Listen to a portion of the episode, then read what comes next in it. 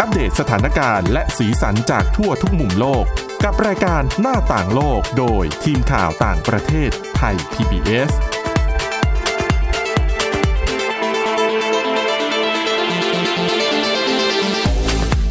สวัสดีค่ะ คุณผู้ฟังขอต้อนรับเข้าสู่รายการหน้าต่างโลกค่ะเราพบกันเป็นประจำเช่นเคยนะคะ ในช่องทางนี้ ก็คุณผู้ฟังสามารถติดตามรับฟังได้นะคะ ตั้งแต่วันจันทร์ถึงวันศุกร์ทีมข่าวต่างประเทศก็จะสลับผลัดเปลี่ยนกันมาทำหน้าที่ตรงนี้สำหรับวันนี้ค่ะ พบกับคุณทิพย์ตะวันธีรนัยพงษ์และดิฉันสวรักษ์จากวิวัฒนาคุณค่ะ สวัสดีค่ะ อ่ะวันนี้ขอเกาะติดเรื่องเรื่องการเลือกตั้งสหรัฐอเมริกากันต่ออีกหน่อย เพราะ ค่ะ ว่าจะมีหลาย ๆ คนที่จะขึ้นมา เรียกว่าสร้างสร้างประวัติศาสตร์ใหม่ สร้างธรรมเนียมปฏิบัติใหม่ๆให้กับธรรมเนียบขาวนะคะ นั่นก็คือเรื่องของคู่สมรสของว่าที่ประธานาธิบดีและรองประธานาธิบดี ค่ะ ซึ่งจริงๆ น่าสนใจมาก โดยเฉพาะเอ่อสามีของคุณคามาราแฮร์ริส ซึ่งการที่คุณแฮร์ริสได้เป็นรองประธานาธิบดีนี่ก็คือแค่ตัวเธอเองอะ่ะ อืม ก็สร้างประวัติศาสตร์ใหม่หลายอย่าง ได้แก่อะไรบ้างคะคุณทิพย์ตะวัน เป็นผู้หญิงคนแรกที่เป็นรองประธานาธิบดี ถูกต้อง แล้วก็เป็นผู้หญิงผิวสีอีกต่างหาก ถูกต้อง รวมทั้งมีเชื้อสายอินเดียด้วย อินเดียและแอฟริกัน คุณพ่อเป็นจาเมกา อ๋อใช่ะ คุณแม่เป็นอินเดีย ใช่ น่าจับตามอง ค่ะ มาก ดังนั้นเราอาจจะไม่ คือก่อนหน้านี้เราก็จะไม่เห็นหรอกว่าคู่สมรสเป็นผู้ชายอ่ะ เรา ไม่เคยเห็นอยู่แล้ว ในสหรัเพาะฐว่าไม่เคยมีประธา ใช่ รองประธานาธิบดีที่เป็นผู้หญิง นั่นน่ะสิคะ นะคะอ่ะวันนี้ก็เลยมาเล่าเรื่องของคู่สมรสนะคะ ทั้งคู่อ่าอ่ะไปต้องต้องเริ่มจากคุณจิลไบเดนก่อน ค่ะ ภรรยาของ เราก็พูดกันโจมาไเ บ้าง อืมนะคะอ่ะทีนี้เดี๋ยวเราไปดูประวัติของเธอดีกว่า ที่ผ่านมาเราพูดแต่ประวัติของไบเดน อ่ะใช่ ไงไปดูประวัติเธอว่าพบรักกับคุณโจไบเดนได้อย่างไร ค่ะ นะคะอ่าคุณจิลไบเดนเนี่ยอายุน้อยกว่าโจไบเดน 9 ปี โจไบเดนเนี่ย แต่งงานกับคุณจิลเป็นภรรยาคนที่สองเพราะว่าภรรยาคนแรกเสียชีวิตจากอุบัติเหตุ ค่ะ เราเนี่ยเคยเล่าไปแล้วในรายการนี้นะคะ ส่วนจิลไบเดนก็เคยแต่งงานมาแล้วก่อนที่จะมาเจอไบเดนนะ อืม นะคะเอ่อคุณจิลไบเดนเนี่ยก็เรียกว่าบุคลิกแตกต่างจากเมลาเนียทรัมป์แบบสิ้นเชิงเลย คือก็เป็นแบบ เขาเป็นนางแบบ อื นะ มนะคะ แต่คุณจูไบเดนเนี่ยก็คือก็เป็นแบบเป็นผู้หญิงธรรมดาธรรมดานะคะ ก็เอ่อพพื้นฐานดั้งเดิมภูมิลำเนาของเธอเนี่ยอยู่ที่รัฐนิวเจอร์ซีย์มีพี่น้องห้าคนเธอเป็นพี่สาวคนโตสุดนะคะคือเกิดที่นิวเจอร์ซีย์แต่ว่ามาเติบโตและใช้ชีวิตจริง ๆ เนี่ยที่ฟิลาเดลเฟีย ค่ะ นะคะในชีวิตการสมรสครั้งแรกเนี่ย เธอแต่งงานกับนักกีฬาอเมริกันฟุตบอลชื่อว่าบิลสตีเฟนสัน เป็น นะ นะคะ เป็นอาชีพไหมคะ เป็นนักกีฬาอาชีพด้วยไหม ใช่นะคะ ก็นั่นก็คือสามีคนแรก แต่ว่าก็เลิกรากันไปในที่สุดนะคะ จากนั้นก็ครองตัวเป็นโสดมาพักหนึ่งนะคะ จนกระทั่งได้มาเจอกับโจไบเดน โจไบเดนเนี่ยเจอกันเพราะว่าเอ่อน้องชายของโจไบเดนน่ะเป็นคนนัดให้ เพราะว่าตอนนั้น เป็น ไบ พ่อ เดน สื่อเหรอ ใช่ไบเดนภรรยาของคุณไบเดนเนี่ยเสียชีวิตไปแล้วนะคะ ค่ะ แล้วก็ตอนนั้นเนี่ยคุณจิลก็ยังเป็นแม่ไม้ก็คือเป็นไม้เป็นไม้ทั้งคู่นะคะอ่าน้องชายก็จับคู่ให้ก็นัดให้เจอกันนะคะ คุณจิลไบเดนบอกว่าตอนแรกที่เจอเออเจอสามีอ่ะไม่ได้รู้สึกประทับใจอะไรเลย ทำไมอ่ะ เพราะอย่าลืมว่าสามีของเธอคนแรกอะคือเป็นนักอเมริกันฟุตบอ อ๋ ล อใช่ แล้วก็บุคลิกด้วยอะไรอย่างเงี้ย คนละเรื่องกับ ใช่ ไบเดนเลยนะ เขาบอกว่าเจอโจ อ๋อ โจไบเดนครั้งแรกเนี่ยคือ แต่งตัวแบบโอ้โหสุภาพเรียบร้อยเลย แล้วก็แบบคืออธิบายการแต่ง พอ ตั จะ ว นึ ว่า กออกเนอะ ใส่เสื้อโค้ทแบบนักกีฬา แล้วก็รองเท้า ค่ะ ส้นที่ไม่มีส้นอะรองเท้า อ๋อ แบบผู้ชายทั่ว ๆ ไปอะ ค่ะ แล้วเธอก็คิดในใจว่า โอ้พระเจ้า ไม่มีทางเวิร์กแน่ ค่ะ ๆ ไม่มีทางที่ฉันจะแบบว่ารักกับผู้ชายที่แบบแต่งตัวอย่างนี้ได้ พอ แน่ๆ คนละสไตล์กับสะอดีต ใช่ สามีเลยนะคะ แล้วก็อายุมากกว่าเธอถึง 9 ปี อืม ก็เลยรู้สึกไม่น่าไม่น่าจะไปกันได้อะนะ แต่ว่าอ่ะในที่สุดนะคะ ทั้งคู่ก็ได้ใช้เวลาร่วมกัน แล้วก็ไปดูภาพยนตร์ด้วยกันเรื่อง A Man and a Woman ที่เอ่อที่เมืองฟิลาเดลเฟีย บอกว่า ค่ะ เออในที่สุด ทั้งคู่ก็ตกหลุมรักกันในการเดทแค่ครั้งแรก อื้อหือ นะคะ แล้วอ่าคุณจิลเนี่ยก็บอกด้วยนะว่ากว่าที่เธอจะยอมตกลง รับคำขอแต่งงานจากไบเดนเนี่ย ไบเดนต้องขอเธอถึง 5 ครั้งนะ กว่าเธอจะยอมตอบตกลง ก็ด้วยความที่เป็นผู้หญิงด้วยหรือเปล่าก็เลยเหมือน ครั้งที่สองก็คิดหนัก ก็หลาย พอ อ ส ย่าง มควรใช่ไหม ใช่ แต่ที่เอ่อจิลบอกว่าเธอคิดหนักมากที่สุดก็คือว่าเอ่อไบเดนเนี่ยมีลูกสามคนใช่ไหมคะลูกสาวหนึ่งลูกชายสองและลูกสาวกับภรรยาเนี่ยคือเสียชีวิตจากอุบัติเหตุรถยนต์ ค่ะ ตอนนั้นเนี่ยไบเดนก็คือเหลือลูกชายสองคนนะคะ เธอคิดถึงเด็ก อืม เธอบอกว่าเด็กชายที่เหลืออีกสองคนเนี่ย ค่ะ เสียแม่ไปแล้วครั้งหนึ่ง เธอเลยต้องคิดให้หนักเพราะเธอไม่อยากจะต้องหุนหันรับคำขอแต่งงาน ค่ะ แล้วเกิดไปกันไม่รอด อืม เท่ากับเด็กเนี่ยจะต้องเสียแม่อีกเป็นครั้งที่สอง อืมก็มองมองลึกนะ ใช่ ไม่ใช่ว่ามองแต่ ค่ะ ตัวเองคนเดียวอะนะคะ เธอก็เลยบอกว่าเออไม่อยากจะให้เด็กๆ มีความรู้สึกว่าจะต้องสูญเสียแม่เป็นครั้งที่สองเธอก็เลยบอกว่าถ้าจะ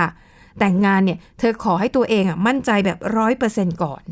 อืมนะ ว่าถ้าอยู่แล้วต้องอยู่กัน ช่างคิด ย เนอะ าว อืม ๆ แต่ส่วนหนึ่งอาจจะเป็นเพราะว่าเขาเป็นคุณครูด้วยไหมอ่ะ ถูกต้องนะคะ ซึ่งในที่สุดทั้งคู่นะคะ ก็ได้แต่งงานกันที่เมืองนิวยอร์กในปี 1977 แล้วก็หลังจากนั้นพอแต่งงานกันก็ให้กำเนิดลูกสาว ชื่อแอชลีย์ ค่ะ อืมนะคะ อันนี้ก็เป็นชีวิตรักว่าทั้งคู่เนี่ย มาเจอกันได้อย่างไรเอ่อก็ต้องยอมรับว่าจิลเนี่ยก็คือเป็นผู้หญิงที่มีความเข้าอกเข้าใจดีหนึ่งด้วยความที่เป็นเป็นอาชีพครู อืม แล้วก็มีปริญญาปริญญาเอกทั้งสองใบ อืม นะคะแล้วก็รักอาชีพครูมาก เธอบอกว่าการสอนเนี่ยไม่ใช่สิ่งที่เธอทำแต่มันสิ่งที่เป็นสิ่งที่เธอเป็น อืม ดังนั้นเธออ ม ให้ปฏิญาณนะคะว่าจะไม่ละทิ้งการสอนเด็ดขาด คือถ้ามองสุภาพสตรีหมายเลขหนึ่งเนี่ย ค่ะ ย้อนกลับไปก่อนหน้านี้เมลาเนียทรัมป์ อืม ย้อนไปไกลอีกก็เป็นลอร่าบูชหรือเปล่า ค่ะ อ๋อไม่ก่อนเออมิเชลโอบามาก่อนแล้วก็ลอร่าบูช ค่ะ แต่ละคนนี่ก็คาแรคเตอร์แตกต่างกันเลยนะคะ ค่ะ ไม่ คือ เหมือนกัน แต่ละ เลย คน อะ ก็ล้วนแต่มีความเก่งกาจสามารถในอาชีพที่ตัวเองทำก่อนหน้าที่จะมาเป็นสตรีหมายเลขหนึ่ง ค่ะ อย่างเอ่อมิเชลนี่โอ้โหเป็นทนายความเป็นอะไรในสาขากฎหมายที่เก่ง เขา มาก แบบเป็นดูเป็นผู้หญิงแบบแอคทีฟเนาะ อืม พูดปราด ใช่อย่าง อืม เมลาเนียนี่ก็คือประสบความสำเร็จในฐานะนางแบบเลยนะคะเออฮะ อืมใช่ แต่ว่าอะพอทุกคนพอเปลี่ยนมา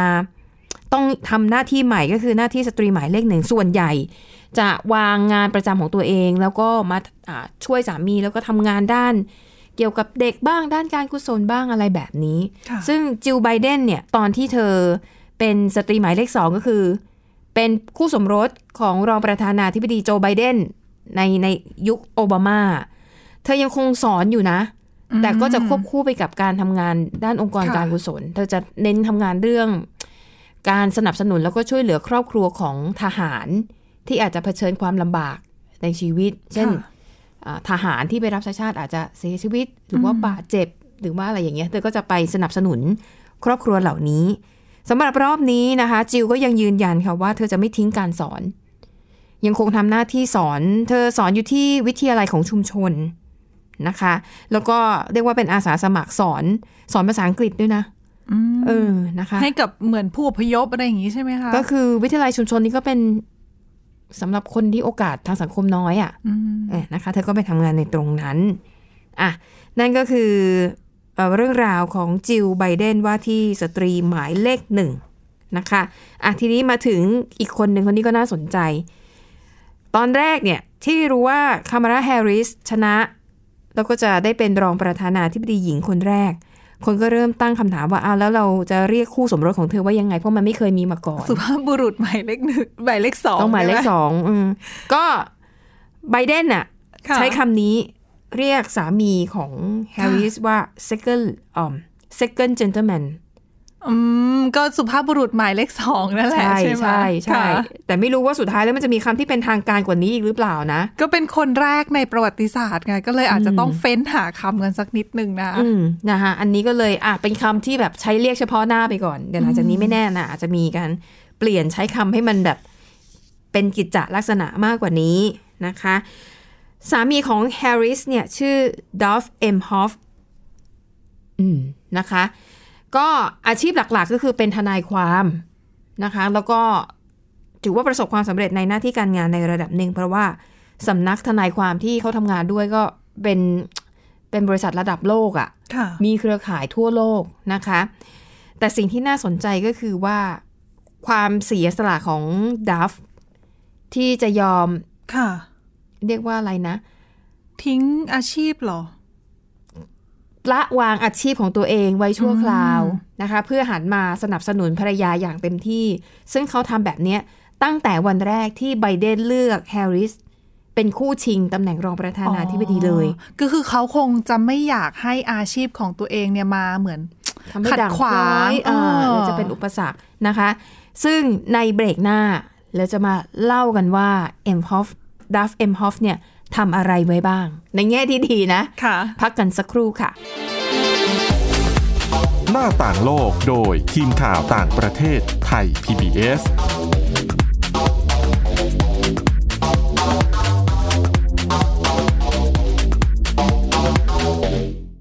เพียงแค่มีสมาร์ทโฟน ก็ฟังได้ไทย PBS ดิจิทัล Radio สถานีวิทยุดิจิทัลจากไทย PBS เพิ่มช่องทางง่ายๆ ให้คุณได้ฟังรายการดีๆ ทั้งสดและย้อนหลัง ผ่านแอปพลิเคชันไทย PBS Radio หรือเวอร์ไบเว็บไทยพีบีเอสเรดิโอคอมไทยพีบีเอสดิจิทัลเรดิโออินฟอร์ทนเมนต์ for all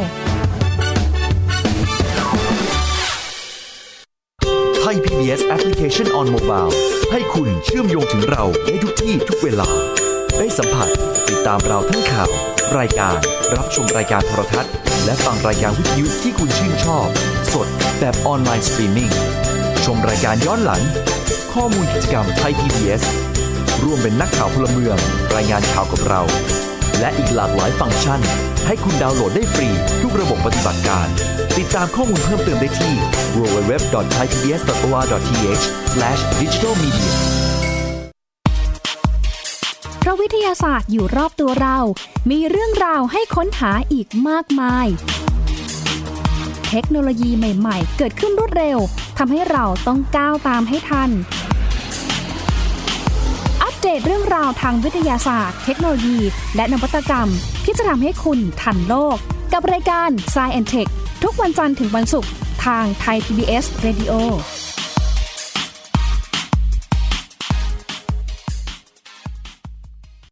มากกว่าด้วยเวลาข่าวที่มากขึ้น จะพัดพาเอาฝุ่นออกไปได้ครับ มากกว่าให้คุณทันในทุกสถานการณ์ ตามที่กฎหมายดังกล่าวกำหนดเอาไว้ มากกว่ากับเนื้อหาเที่ยงตรงรอบด้าน นำมาใช้ในคดีเมาแล้วขับ มากกว่าในทุกทางออกของสังคม ป้องกันไม่ให้ปัญหาเกิดขึ้น มากกว่ากับข่าวรอบวันในทุกมิติ เครนก่อสร้างเกิดอุบัติเหตุขึ้น มากกว่าด้วยการวิเคราะห์ที่ตรงจุด ความพยายามของภาครัฐที่จะแก้ปัญหา และมากกว่ากับทีมข่าวมืออาชีพ ข่าวไทย PBS ให้คุณได้มากกว่า หน้าต่างโลกโดยทีมข่าวต่างประเทศไทย PBS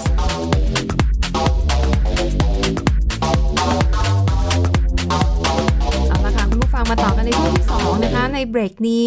เราจะเล่าถึงเรื่องราวของคุณดัฟเอ็มฮอฟคือสามีของคามาราแฮร์ริส ค่ะ นะคะว่าที่รองประธานาธิบดีคนใหม่ของสหรัฐอเมริกาอ่ะไปดูกันก่อนเอ่อดัฟเอ็มฮอฟนี่เป็นใครก็คืออำจริงๆเขาเคยแต่งงานมาแล้วนะรอบหนึ่ง แต่มาแต่งงานรอบที่สองเนี่ยคือกับคามาราแฮร์ริสนี่แหละนะคะ ค่ะ เอ่อ็มฮอฟ ตอนนี้อายุ 56 ปีนะคะ อาชีพดั้งเดิมของเขาเนี่ยก็คือทนายความ แต่สิ่งที่น่าสนใจก็คือว่า ความเสียสละของเขาเนี่ยที่ ค่ะ ยอมให้งานของตัวเองเนี่ย ซึ่งถือว่าก็เป็นงานที่ประสบความสำเร็จพอสมควรนะ อืม วางงานของตัวเองไว้เป็นอันดับสองแล้วก็ทุ่มเทในการสนับสนุนภรรยานะคะ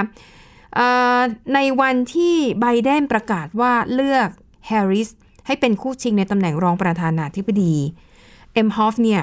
ไปยื่นใบลาไม่ใช่ยื่นใบลาออก ยื่นใบขอลางาน ค่ะ ลาย จ้ะ ยาวได้เหรอ คือตอนนั้นเขาอาจจะยังไม่รู้ไงว่า อ๋อ อนาคตจะเป็น จะ อย่างไร จะได้หรือไม่ได้ ถ้าไม่ ยังง ชนะเลือกตั้งก็อาจจะกลับไปทำงานเหมือนเดิมใช่ไหมคะ เพราะว่าถ้าอย่างในตะวันตกอ่ะบางทีเขาลางานกัน3ามสี่เดือนได้เลยนะ อ๋อ ใช่ไหม ใช่ เราเห็นบางทีเขามาเที่ยวเมืองไทยอ่ะเขามาอยู่กันเป็น มา แบบ เป็นใช่ เออ แต่ สอง ดิ สา ฉั ม น เดือ เนี่ย น อันเรื่องเนี้ยดิฉันสงสัยอยู่นิดนึง ค่ะ คือถ้าลากันนานขนาดนี้เวลากลับไปทำงานเนี่ย มันจะต่อ มีกำลังใจ เหร รือเปล่า คือหยุดไปนานไง อนะอย่างอย่างเรานี่ลาพักร้อนบางทีอาทิตย์หนึ่งยังรู้สึกไม่อยากกลับมาทำงาน ค่ะ นะคะอันนั้นก็คือสิ่งแรกที่เอ็มฮอฟทำให้เห็นนะคะเขาทำงานอยู่ที่บริษัท DLA Piper เป็นสำนักทนายความที่ใหญ่มากมีเครือข่ายอยู่ทั่วโลกนะคะ ค่ะ DLA Piper เนี่ยคือก็เป็นสำนักทนายความที่รับว่าความให้แบบหลาย ๆ อย่างอะแต่ว่าจุดเด่นของบริษัทเนี้ยก็คือเป็นล็อบบี้ยิส อืม ให้กับบริษัท อ๋ ห อ ลายๆแห่ง เพราะแบบนี้หรือเปล่าเขาก็เลยเหมือนกับ ใช่ หยุดงานไว้ ด้วย ก่อนไม่งั้นมันจะกลายเป็นการขัดกันของผลประโยชน์อะไร แต่ว่า ขึ้นม จริง ๆ ตัว นะะ คุณเอ็มฮอฟเนี่ยไม่ได้เป็นทนายความด้านไม่ได้เป็นนักล็อบบี้ยิสต์นะ ค่ะ แต่เป็นทนายความในสำนักทนายความแห่งนี้ แต่ตัวเขาเนี่ยเชี่ยวชาญด้านกฎหมายเกี่ยวกับธุรกิจบันเทิง อืม อ่ะแต่แน่นอนพอพูดชื่อออกมา คนก็จะอาจจะเข้าใจไปก่อนนะนะคะ ใช่ใช่นะคะ นั่นแหละก็ถือว่าเป็นความเสียสละของเขาที่ไม่อยากจะให้แบบชื่อเสียงของภรรยาต้องอาจจะถูกดึงไปโยงกับเรื่องอาทางการเมือง เดี๋ยวกลายเป็นข้อวิพาก ถู ษ์ กต้ วิ อง จารณ์อีกอะนะคะ นะคะก็ถือว่าอ่ะยอมวางอาชีพของตัวเองเนี่ยไว้เป็นอันดับสองนะคะอ่าและนอกจากนี้ค่ะเขาบอกว่าคุณดัฟขอเรียกว่าดัฟแล้วกันนะ ออกเสียงง่ายกว่า คุณดัฟเนี่ยก็พยายามที่จะสร้างมิตรภาพหรือว่าผูกมิตรกับคู่สมรสของอาคนอื่น ๆ ที่อยู่ในทีมของแฮร์ริสน่ะ ค่ะ เออคือเหมือนเนี่ยเออเราเป็นมันธมิตรกันเราซัพพอร์ตกัน ค่ะ อันนี้ถือว่าเป็นการสนับสนุนภรรยาอีกทางหนึ่งนะ อื มันทำให้การทำงานบางทีการคุยกันกับตัวต่อตัวอาจจะไม่ค่อยรับลื่นอ่ะเธอไปเข้าหลังบ้านสิ ใช่ นะ แล้วหลาย ๆ ครั้งเนี่ย ค่ะ วิธีเนี้ยประสบความสำเร็จมาแล้วเหมือนกันนะ ใช่ แต่อย่าลืมนะว่าคุณดัฟเนี่ยเป็นผู้ชาย แล้วให้ผู้ชายไปจ้อแจ๊ะ ซึ่งบางคนเขาอาจจะไม่ช แต่ อบ แต่ทนายอาจจะมีวาทศิลป์ดีไง อ่าใช่ใช่ใช่ เออ ความที่เป็นทนายนะคะอ่าฮะอ่ะเนี่ยก็คือสิ่งที่บอกอืมการมาของคุณดัฟเนี่ยมันทำให้เปลี่ยนมุมมองเรื่องของ เรื่องเพศ ใช่ เพราะบางคนก็ต้องมองว่าเอ้ยผู้ชายต้องเป็นช้างเท้าหน้าสิ คุณต้องเป็นผู้นำครอบครัวสิ แต่กรณีเนี้ยแฮร์ริสกำลังจะขึ้นมาทำบทบาทนำในระดับประเทศ ค่ะ แล้วคุณดัฟเนี่ยยอม อืม นะคะ ซึ่งเราไม่เคยเห็นในสหรัฐไงเราอาจจะเคยเห็นบ้างในยุโรปอ่ะ อืมอื มีบ้างที่คู่สมรสของผู้นำประเทศเป็น ใช่ ผู้ชายอะนะคะ ค่ะ แต่ก็สงสัยเหมือนกันอยากเห็นภาพแบบเวลาไปออกงานกุศลนี้ย กัน งานการกุศลนะคะ ค่ะค่ะอ่ะทีนี้ก็ไปดูกันว่าทั้งคู่เนี่ยมาพบกันได้อย่างไรนะคะ อย่างที่บอกแฮร์ริสเนี่ยไม่เคยแต่งงานมาก่อนนะคะ แต่ว่ามาแต่งงานกับคุณดัฟเนี่ย ดัฟเคยแต่งงานมาแล้วอ่ารอบหนึ่งนะคะเอ่อแล้วก็มีลูกติดมานะคะ ก็เอ่อแฮร์ริสก็เลยกลายเป็นคุณ คุณแม่ แม่เลี้ยง อ่า เออเป็นแม่เลี้ยงนะคะ ตอนนี้ลูกของเอ่อคุณดัฟเนี่ยก็อายุเป็นวัยรุ่นแหละ 20 อยู่ในช่วงอายุ 20 ต้นๆน ค่ะ นะคะอ่าทั้งคู่เนี่ย เจอกันเพราะว่าเพื่อนน่ะนัดเจอกันนัดให้เพื่อนเนี่ยเรียกว่าเป็นแม่สื่อแม่ชักให้ ค่ะ นะคะ ซึ่งอาตอนนั้นเนี่ยแฮร์ริสก็ลำบากใจเหมือนกันเพราะว่าตัวเธอเองเนี่ยเป็นอายการแล้ว อืมค่ะ นะคะเป็นอายการอยู่ที่รัฐแคลิฟอร์เนีย ส่วนคุณดัฟเนี่ยตอนนั้นยังเป็นทนายความเป็นเป็นผู้อำนวยการนะคะ แต่อยู่ที่สำนักกฎหมายอีกแห่งหนึ่ง ชื่อ West ค่ะ Coast นะคะ แล้วก็พอทั้งคู่แต่งงานกันนะคะ คุณดัฟเนี่ยถึงจะย้ายมาทำงานที่ DLA Piper ค่ะ เออนะคะ แต่เนื่องจากว่าก็จะมีบางช่วงเวลาที่ที่ทำงานของทั้งคู่เนี่ยอยู่คนละรัฐ โอ้รักทางไกลแบบนี้หรือเปล่า ใช่ แต่เขาแต่งงานกันแล้วไง อืม ในเวลานั้นน่ะนะคะ ค่ะ ซึ่งอย่างที่บอกว่าคุณดัฟเนี่ยเป็นทนายความที่เชี่ยวชาญในเรื่องของการว่าความให้กับอ่าธุรกิจในวงการบันเทิงนะคะอ่าพวกธุรกิจโปรดักชันทั้งหลายรวมถึงเอ่อบริษัทที่ทำธุรกิจเกี่ยวกับไวน์นะคะเขาก็เลยมองว่าเออคุณดัฟเนี่ยถือได้ว่าเป็นโมเดิร์นแมนเป็นผู้ชายแบบที่ทันสมัยที่ยอมอุทิศเวลาให้กับการสนับสนุนหน้าที่การงานของภรรยาก็คือแฮร์ริส อืมแล้วก็ต้องรอจับตาดูกันต่อไปว่า ค่ะ พอขึ้นมาอยู่ในตำแหน่งแล้วเนี่ย